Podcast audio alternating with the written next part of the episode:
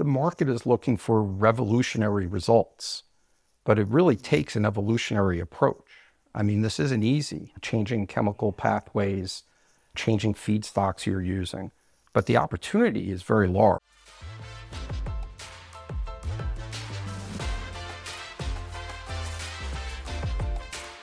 A key component of the modern world economy, the chemical industry delivers products and innovations to enhance everyday life. It is also an industry in transformation, where chemical executives and workers are delivering growth and industry changing advancements while responding to pressures from investors, regulators, and public opinion.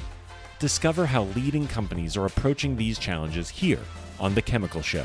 Join Victoria Meyer, president of Progressio Global and host of The Chemical Show, as she speaks with executives across the industry and learns how they are leading their companies to grow, transform, and push industry boundaries on all frontiers. Here's your host, Victoria Meyer. Hi, this is Victoria Meyer. Welcome back to The Chemical Show. Today, I am speaking with Eric Bober, who is a vice president at Nexant ECA and is the regional head of the Americas practice. Eric leads Nexant's global green chemicals team, which we're going to be talking a bit about, um, and has some expertise in ammonia and urea methanol and other really important segments of the industry. He's been with Nexant for several years and has led over 50 engagements. And a lot of his experience actually comes from other operating companies in the chemical industry, which you might get to hear about that a little bit. Here's a fun fact for you. Eric is a referral from his brother, Scott Bober, who was on episode 116 of The Chemical Show. So if you haven't listened to that, go and listen. Um, you maybe can send both Eric and Scott a note and give them their pros and cons and what they did differently. But anyway, it's just a great, fun connection. So, Eric, welcome to The Chemical Show. Thanks. Thanks very much, Victoria. Glad to have you here. So let's get started with your origin story. What got you interested in chemicals? How, maybe how did both you and your brother get into the chemical industry? And how has your career evolved and progressed to where you are today? So, in high school, when I was a kid, um, I was good at math, I was good at chemistry. I actually had a chemistry teacher in high school that really set the direction for me. And then eventually, my younger brother, who followed in my footsteps. Um, and our, our dad always taught us to be ambitious. And so I had chemistry, I had math, I put it together, went to school for chemical engineering. Um, coming out of school, I went into the chemical industry to work as a product development engineer, went back to business school for an MBA, concentration in finance, then went back to industry, uh, worked for a manufacturer for a bit over 10 years in a series of roles in operations management, product management, and then marketing strategy. And then I jumped to consulting in the late 90s. So I've been in consulting for over 25 years now. I worked for one firm for a bit over 10 years again and worked a bit with circularity, worked a bit in recycling. Um, I had experience with lignocellulosic feedstocks. And I joined Nexant in 2009 really because of Nexant's expertise already at that time in sustainability and in helping clients make the transition into sustainability? I, um, I guess I didn't appreciate, first of all, that Nexant had that sustainability focus all the way back in 2009. So that's, that's interesting. Here's a, here's a side question for you. Um, so chemical engineer with an MBA, when you went and did your MBA, did you expect to rejoin the chemical industry? It's interesting. Thought I would go into finance. That's what most of my friends were doing. And the summer in between years in business school, I got a job in equity research, and that became my dream. I would be the chemical industry analyst for one of the big Wall Street banks. But it, I just didn't really enjoy equity research. It just wasn't um, substantive enough for me. I missed the industry. I missed being in the plants and, and working actually um, for operators in the industry. So that's why I went back to work for an operator.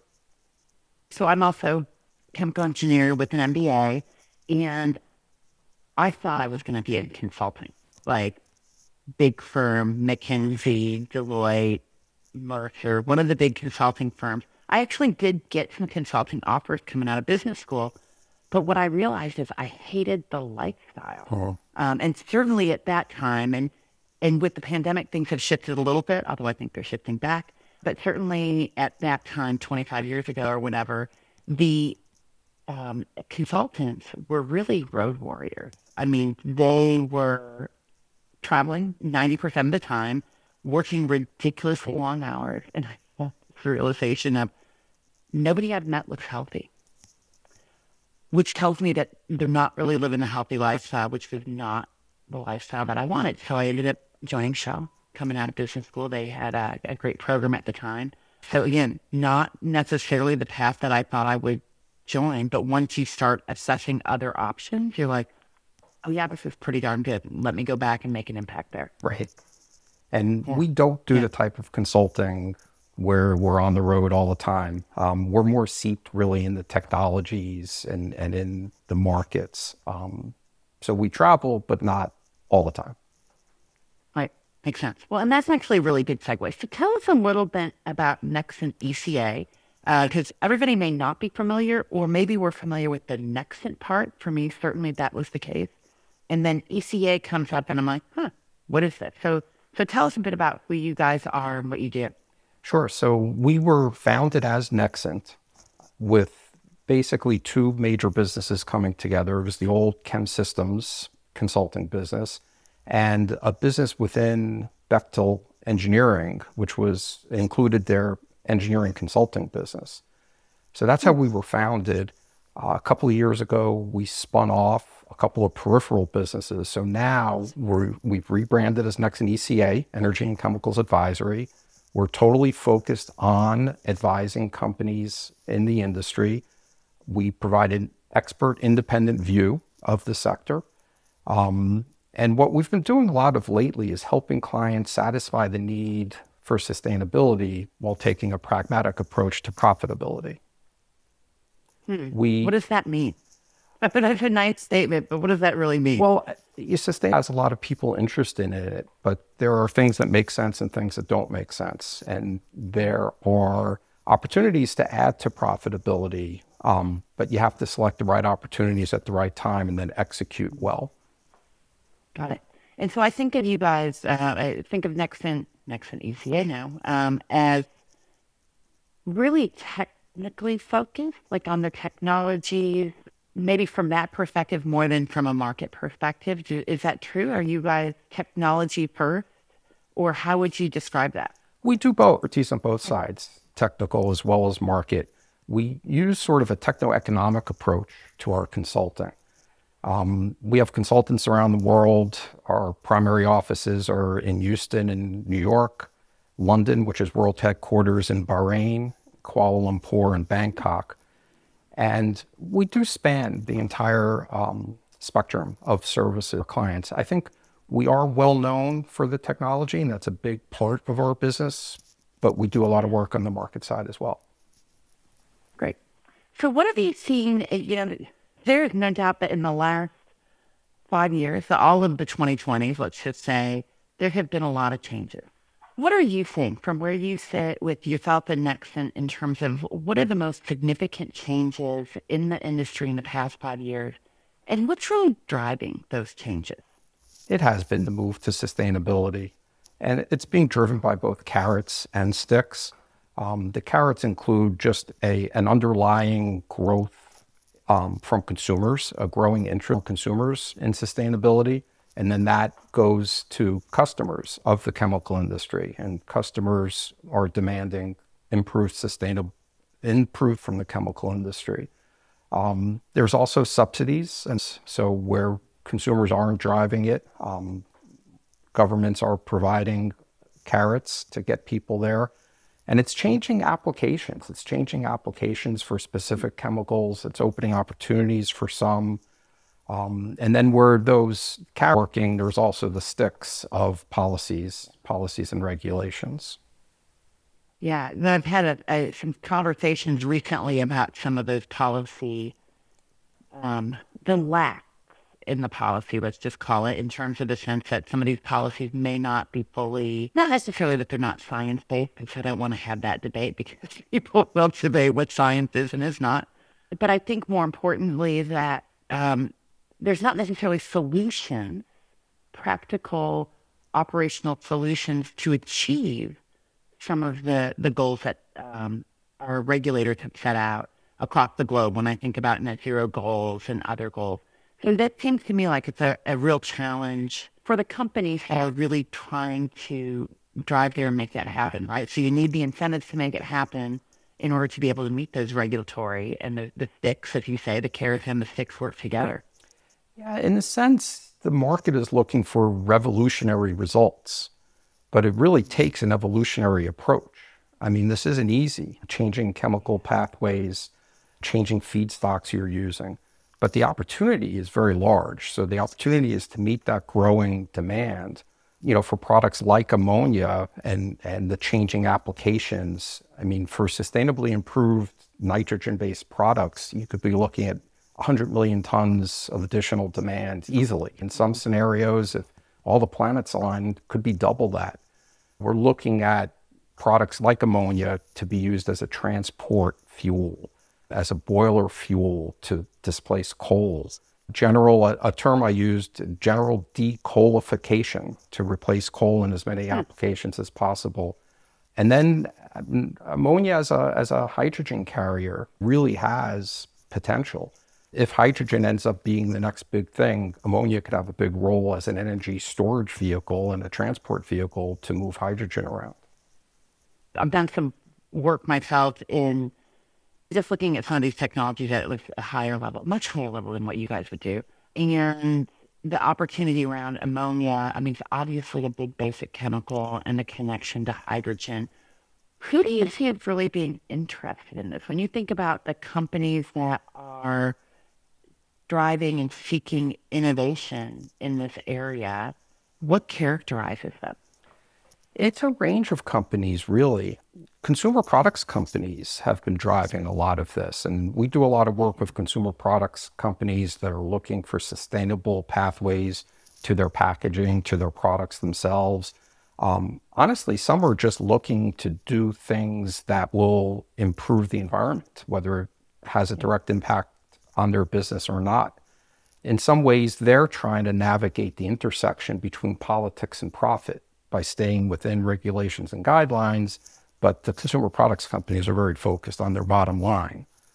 Technology licensors are another one. I mean, these companies are in the business of developing, deploying these new technologies. They're very, very smart people. They're developing great innovative technologies. They sell very effectively. And in a lot of ways, our clients are those technology licensors, but we also get hired by people looking to deploy those technologies to make sure they're right for them and for their applications. Operators in general are trying to drive the innovation. And it's interesting because if you think of current players in the business, they're trying to look forward with their strategy to see where they need to be in the future. Um, but they don't want to cannibalize their current business to any extent larger than they really have to. Um, and then there's project developers. Project developers, to me, are a basket of people that are underappreciated because they are looking for opportunities. They're looking for an environment where they could come in and build a project and make money. And if they're mm. looking at building projects in a sector, to me, that's an indicator that it's an attractive sector because, I mean, they're there not for their future growth of their current business. They're there really to make money.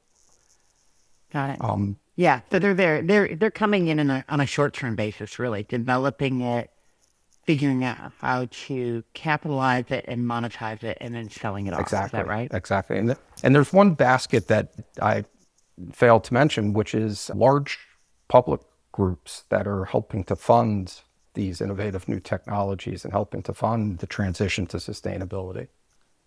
So it strikes me that one of the challenges I think we, we're all seeing is scale, right? So again, we talk about it's an evolution, not a revolution. And part of the reason it's an evolution is because it's hard to get to full scale. I mean, when you think about world scale plants across every chemical, every product and technology, um, when we're starting to launch into newer technologies that are more green and more sustainable, it's hard to launch at the same scale. How do you help navigate that? Is that one of the biggest challenges you see, or you know, what? Where is that falling for you? It is a big challenge, and if we look at products like ammonia, methanol, for sustainably sustainable pathways to them, there are scale issues. And yeah. I mean that's where it's it's an evolutionary approach and not a revolutionary approach where you need to deploy at scale that can prove out the technology and then work on the scale up over time.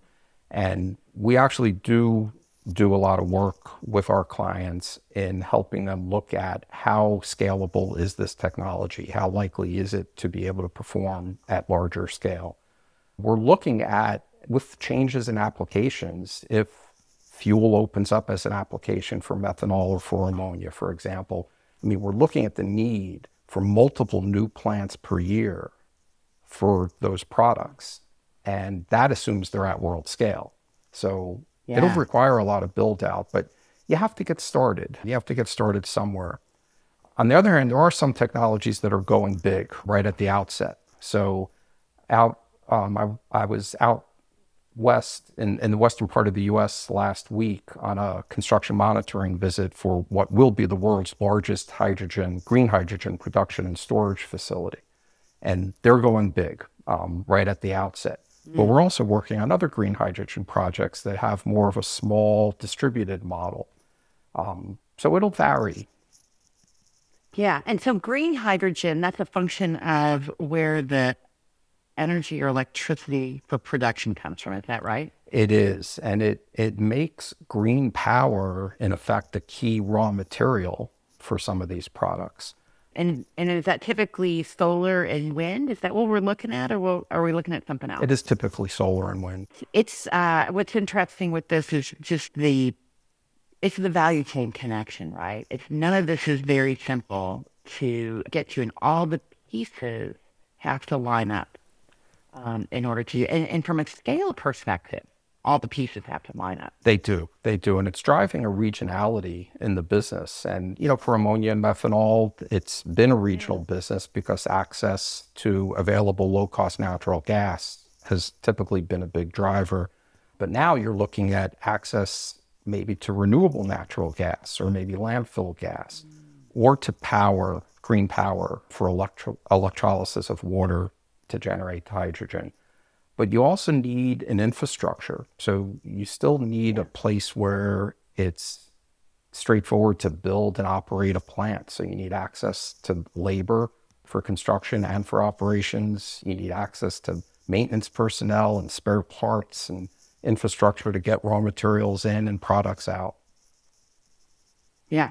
So I know you referenced this project that you visited recently in the Western U.S. Where else are you seeing a lot of these? Let's just take green hydrogen and some of these other green technologies. From a regional perspective, where are they being built? What what does that look like? Each region has sort of its own specific pluses and minuses, but you're seeing them here in the United States. There's good potential for them in South America, where you have wind and solar resources. So we've seen interest there. Of course, in Europe, where regulations are trying to encourage things like this, and you know, in in Western Europe in particular, where you've traditionally had high cost gas and high cost power, changing the raw material mix could have a positive impact. It, it projects there could look very good relative to what they've had in the past. And then yeah, also, well, that'll be interesting. It will be interesting. Uh, I as, I, as I've mentioned before on the podcast, I think Europe is its own mess at the moment, and, and the regulations have made it very difficult to be a cost effective producer. So, if we can see a path to creating more opportunity through whether it be green hydrogen, whether it be ammonia, whether it be something else, I think that would be great just for Europe in general, the European economy. Agreed. Agreed. And then you were starting to mention someplace else other than Europe. Well, Asia, Asia Pacific. Um, we're seeing interest there as well. Yeah, yeah. And then one of the things you mentioned to me before uh, before we got on the call, you were talking about color. That there seems to be a revolution, not just when we talk about uh, maybe green hydrogen, or maybe that's part of the story. But you know, uh, the question is really: is there what is the color? What are we talking about when we talk about colorful technologies? And um, is there a pot of gold? At the end of that rainbow? Yeah, that's that's terminology we use internally to talk about it.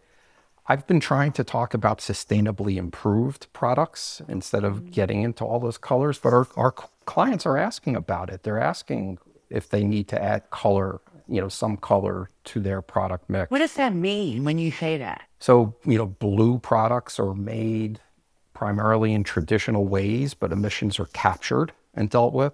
Got it. Um, green Yeah. will have green feedstocks. So, like we talked about green hydrogen, for example. But then there's there's pinks and turquoises. You start to get nuclear power into the mix, and um, the clients are asking about it, but they're asking what's viable. I mean, are these colorful technologies viable? What scale, as you mentioned, are they today? What scale could they be in the future? What's the cost? Cost to build and cost to produce? Could they get a price premium if they move into a, a colorful product? Could they make money from it? I mean, really, they're asking, are any of these colors prettier than gray? And, and the answer? Do you have one? It depends. It depends. Yeah. It's really a case by case basis. There are opportunities to move to sustainably improved products and make money, but there are proposals out there for things that look less attractive. Yeah. So I know we started talking about some of the drivers for this consumer product company. Uh, and yet, are they looking this far back in the value chain, thinking about green hydrogen, blue hydrogen, green and blue ammonia? Or do you see that more as we get into specialty materials? What, what is, where is their interest? How far back in the value chain are they interested? It varies. Some of them are focused on what they buy and and and then what they put to market because increasingly people are talking about consumer products companies having to take back empty packaging, them being responsible mm-hmm. for it post use. Right. But some of them are specifically looking back in the value chain for raw material streams. We've worked with some clients who, for example, um, I'm, I'm trying to navigate confidentiality. Yeah. We're, yeah, that's fair. Yeah. um, you know, some want to use emissions and wastes to produce their products. So they're looking for those kinds of, of streams as raw materials for their value chains. Others are quite concerned about post use and recycling and making sure that their products, once used and discarded, or dealt with in responsible ways and come back into value chains. So it varies. Yeah, that the whole post consumer use. Um, let's just start with the consumer, consumer use, and then beyond is so challenging because it really requires changing human behavior, right? Um, my oldest daughter, when she she started college as an environmental science major, she's now a computer science major, which um, fits her better. I'm happy about that. But I remember asking her, like, like, do you guys recycle your water bottles? No, it's just too hard. And not just her, but collectively. Like on college campuses, as as environmentally conscious um, these students are, at least in terms of what they're speaking, their actions aren't supporting the same thing. And I think so that's the individual behavior. Then there's the the partnerships that are needed with the trash disposal companies that to enable this. So it's really complicated when we start thinking about post consumer use because the infrastructure is not there. Back to your infrastructure discussion, the infrastructure and the behaviors just aren't there. Yeah, the, the individual behavior is hard. The people in the waste value chain are actually working effectively on technologies to improve Yeah. everything they can do, but we need to increase the supply, and and that's it's companies, company-wide policies, as well as individuals. I also I was at a, a meeting recently with a couple of dozen people, and I drank a couple of bottles of water. And when I looked to discard them, there were you know there were only gray garbage cans. And I asked, "Is Right. there recycling?" And there there wasn't. And Right. it's it's Right. it's easy if you. I mean, you should we should be getting to people in in college. Um, we should be getting to them at well, home before, before college. really. Yeah. yeah. Yeah, I had a similar experience. I was speaking at a chemical company, at one of their business meetings and they had recycling for aluminum, but there was not a single place to recycle plastic. I'm like, dude, like, fix it in your own shop. If you're not willing to make the change yourself, it's hard to implement the change elsewhere. And of course, again, there's always stories, and, and I didn't push them on it, but it's um, it's surprising, right? It's really surprising when you go out in the world, out in the wild, so to speak, um, and and see the easy wins that aren't happening. It's unfortunate. So when we, you know, we're sitting here at the beginning of 2024, which is kind of shocking because I'm not sure I'm ready to be at the beginning of 2024, but that's okay. Um, what should we be looking for? What what are you seeing that's coming up next when we think about the industry? What should we be looking for from Nexant? Uh, what's the year ahead for you? It's interesting. It's it's really a fun time to be working in this sector. Our employees are are very excited about what they do. They love their work. We're adding a lot of value for clients. Clients are really able to leverage our decades of experience to allow them to develop an informed view of the future. I think we'll continue along this path towards sustainability. I think it has momentum now. There are just as we mentioned earlier, there's a lot of things that just make sense. And I'd like to see those things deployed. For us at Nexant ECA, we're we're growing. We're just we're really busy with work on the transition to sustainability and it's it's fun. How big is your company, people wise, by the way? So we're about 115 consultants globally, uh, organized into three regions, Yeah. Yeah. So you guys are busy and growing. busy and growing. That's exciting. It is exciting. That's exciting. It is. Yeah, and it's uh, and frankly, it's great for the industry. I think it's a great renaissance um, that we need to come up. You know, the new technology, new opportunities, new growth, and a more sustainable future. Yes. Yeah, awesome. Well, Eric, thank you for joining me today on the Chemical Show. This has been great. I've really enjoyed myself. Thanks very much for having me. Awesome, and thanks everyone for listening. Keep listening, keep following, keep sharing, and we will talk with you again soon.